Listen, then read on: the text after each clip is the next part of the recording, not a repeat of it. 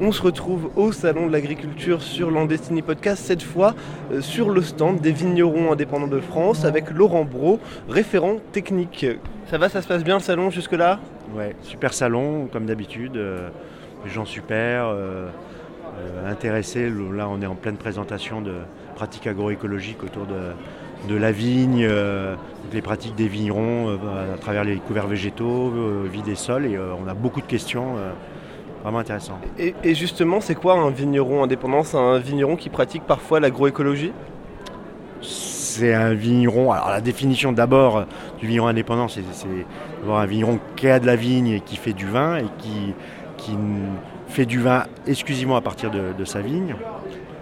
Et effectivement, aujourd'hui, euh, on est beaucoup dans le, développement euh, d'une conduite de la vigne euh, en, couvert végétal, en, agroforesterie aussi. Ça, c'est un point sur lequel euh, on insiste beaucoup et euh, on est en train de développer, puisque ce n'est pas d'ailleurs du développement, puisque historiquement, euh, la, vigne, historiquement, elle, elle a coévolué avec les arbres, on l'a un peu oublié.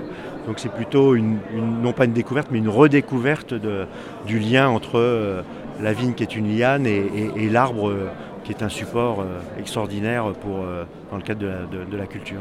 C'est quoi l'avantage pour les vignerons d'avoir de la haie et de l'agroécologie et de l'agroforesterie? Bah, C'est assez simple, c'est qu'en fait euh, on, a, on est passé par une période, mais propre à l'agriculture, pas seulement la, viticulture, où on a été tenté de développer une, agriculture de, de l'anticoncurrence c'est-à-dire euh, le sentiment que tout ce qui n'était pas de la vigne ou tout ce qui n'était pas de la culture, ça venait concurrencer euh, notre culture. Et donc, euh, ben, voilà, depuis plusieurs années, il y a une espèce de mouvement un petit peu autour de ça. Et maintenant, on revient à l'idée de se dire, mais pas du tout.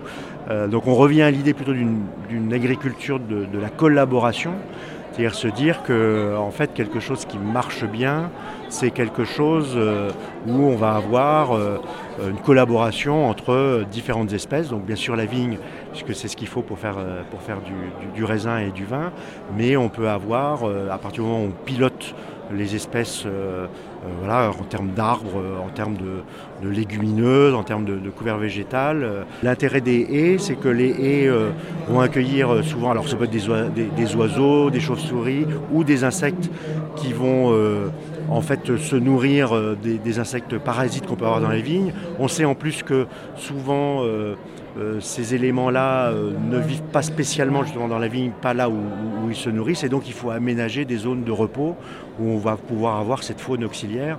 Et donc c'est d'où l'idée de cette, agriculture de, collaboration, où en fait on voit qu'on peut sortir complètement de la concurrence et au contraire avoir des, éléments qui sont qui concourent en fait à la diversité c'est l'histoire en fait, de la diversité. Merci Laurent Bro, référent technique des vignerons indépendants de France. Je suis sûr qu'on aura à cœur de reparler euh, très prochainement sur la de l'agroforesterie et des vignes.